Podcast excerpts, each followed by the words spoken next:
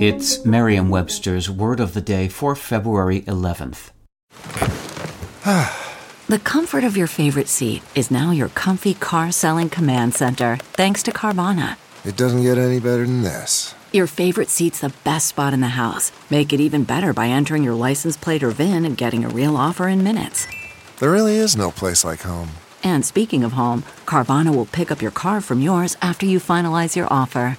Visit Carvana.com or download the app and sell your car from your comfy place.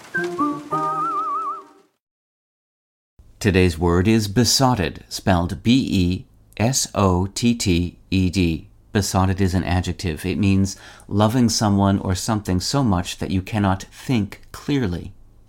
Here's the word used in a sentence from Entertainment Weekly by Lester Fabian Brathwaite.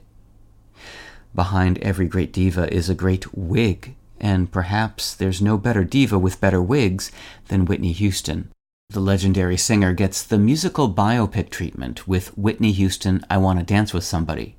Stepping into Whitney's iconic shoes and even more iconic wigs is British actress Naomi Ackie, who was so besotted with said wigs she took one or two or five home.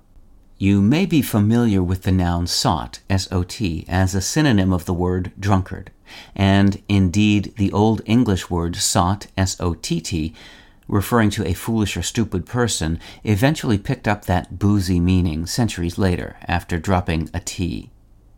The now archaic verb sot followed a similar trajectory, its original meaning of to cause to appear foolish or stupid, eventually joined by to drink excessively.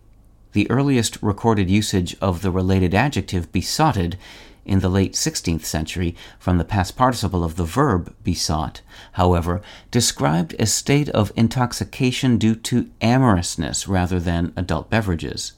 The still current sense of besotted, meaning drunk, didn't show up until the early 19th century.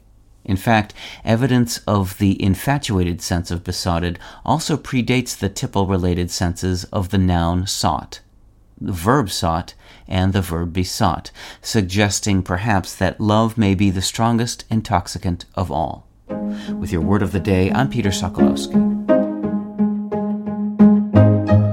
Visit Merriam-Webster.com today for definitions, wordplay, and trending word lookups.